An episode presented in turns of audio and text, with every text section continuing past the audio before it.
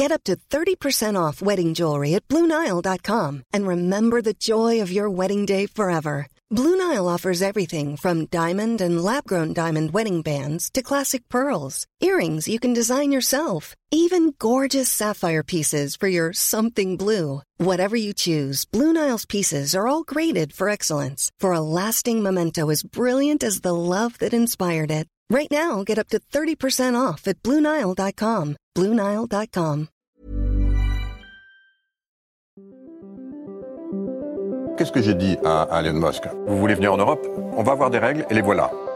Il faut que nous ayons un cloud souverain. La tactique TikTok, opacité, addiction et ombre chinoise. Est-ce qu'on est en train de vivre une révolution? Moi, ce que je dis, c'est que la révolution a déjà eu. L'IA est déjà là, elle est déjà omniprésente absolument partout, et le monde ne s'est pas effondré. Signaux faibles, le podcast de siècle digital qui décode l'actualité du numérique.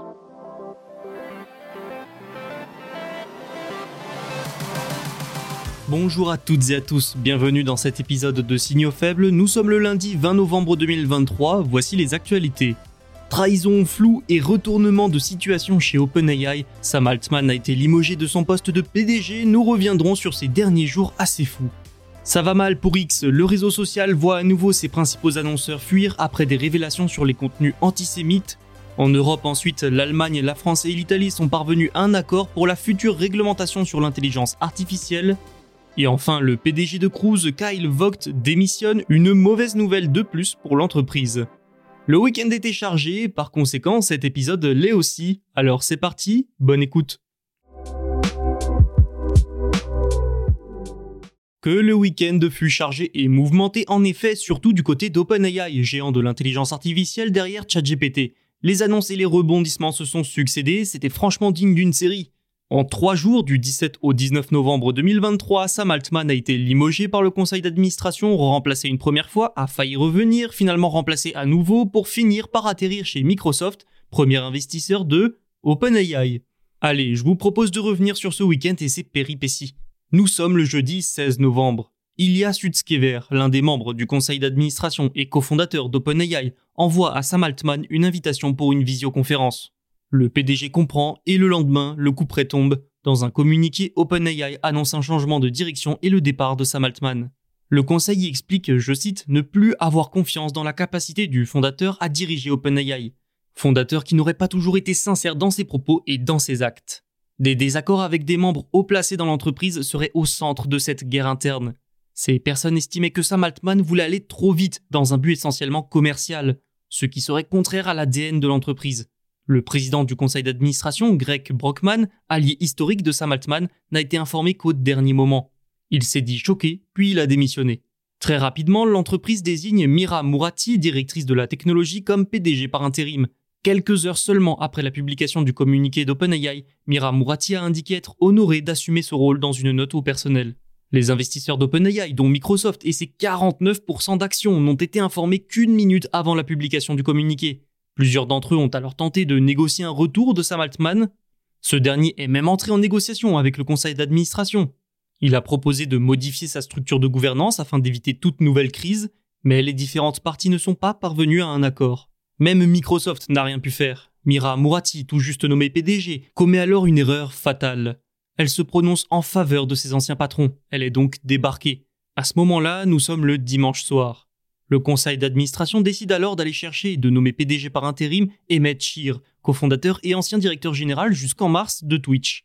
Sam Altman et Greg Brockman ont eux reçu une offre de Satya Nadella, le PDG de Microsoft. Les deux hommes devraient prendre la direction d'une nouvelle équipe de recherche avancée sur l'IA chez Microsoft. OpenAI a connu une crise comme rarement, reste à voir quel impact cela aura sur ses partenariats.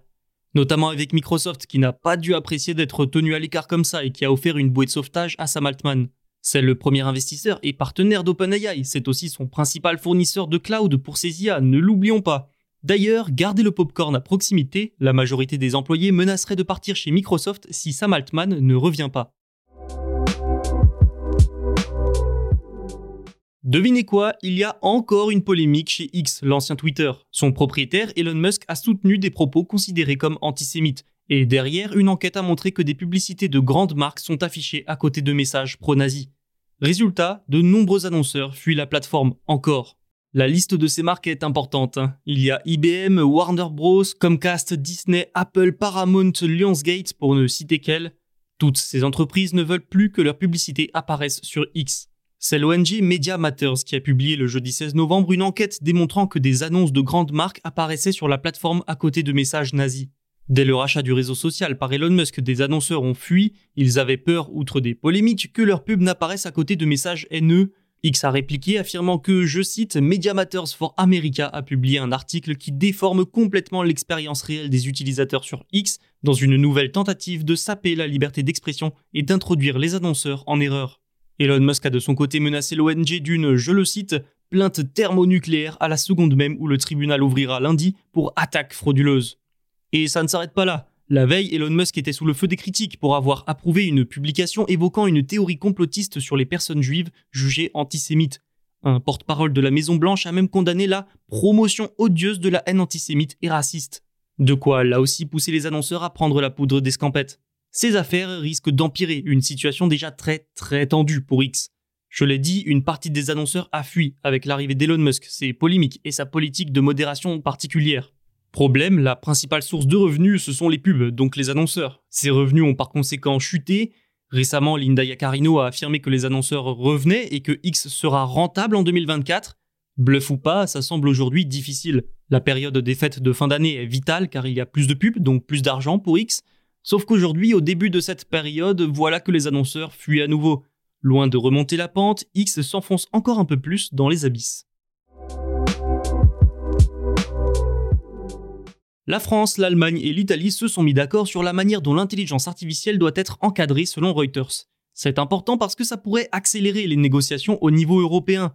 Les trois pays souhaitent donc une autorégulation obligatoire par le biais de codes de conduite pour les modèles d'intelligence artificielle fondateurs. Le document consulté par Reuters précise que, je cite, Nous soulignons que la loi sur l'IA réglemente l'application de l'IA et non la technologie en tant que telle. Ils justifieraient leur position par le fait que les risques induits par l'IA viendraient de la façon dont est utilisée cette technologie et pas de la technologie elle-même. Cette information arrive en tout cas en pleine négociation entre la Commission européenne, le Parlement européen et le Conseil de l'Union européenne sur le AI Act. Les négociations semblaient dans l'impasse vendredi dernier, voilà pourquoi cet accord pourrait accélérer les choses. Selon le document consulté par Reuters, les développeurs des modèles d'IA fondateurs devraient définir des fiches modèles. Ces fiches seraient basées sur les meilleures pratiques au sein du bloc européen les trois pays européens envisagent également la création d'un organe de gouvernance de l'IA pour aider à élaborer des lignes directrices. Aucune sanction ne serait prévue dans un premier temps en cas de non-respect des normes établies. Mais si des violations sont constatées après un certain temps, un système de sanctions pourrait alors être mis en place. Créer des normes, veiller à leur application mais sans vraiment sanctionner, du moins dans un premier temps, et surtout encadrer l'utilisation de l'IA et non la technologie elle-même, voilà la position de ces trois pays en résumé. Une position moins dure qu'attendue. Nous verrons bien si ces dispositions sont effectivement reprises dans le AI Act européen qui devrait être finalisé d'ici la fin d'année. La crise continue chez Cruise, la filiale de taxi autonome de General Motors.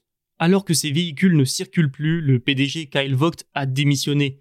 L'intéressé l'a annoncé dans un message sur X.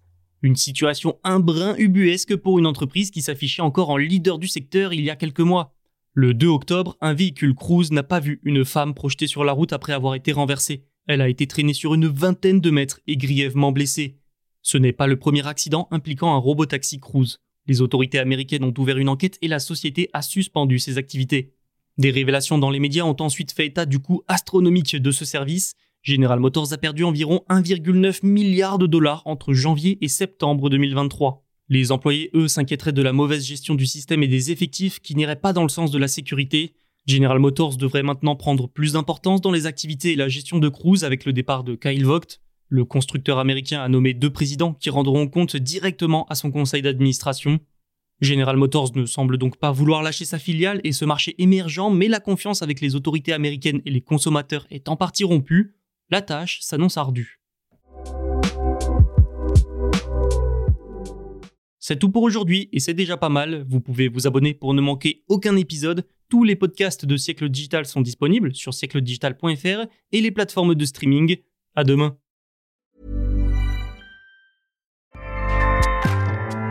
ACAST powers the world's best podcasts.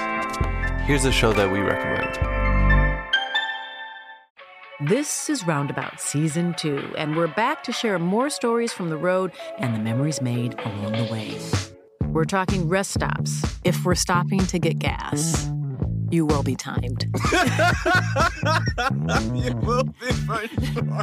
Misguided plans. I grew up in the city, so I have like, you know, a healthy fear of real extreme darkness. this was like wilderness a lot of laughs. Y'all weird, but you, yeah, you, you were different. Like you were real different, bro. I can't really put my finger on it.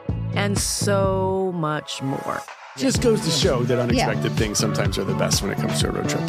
Roundabout Season 2, presented by Nissan, is live now with new episodes rolling out every Thursday. Listen and subscribe wherever you get your podcasts.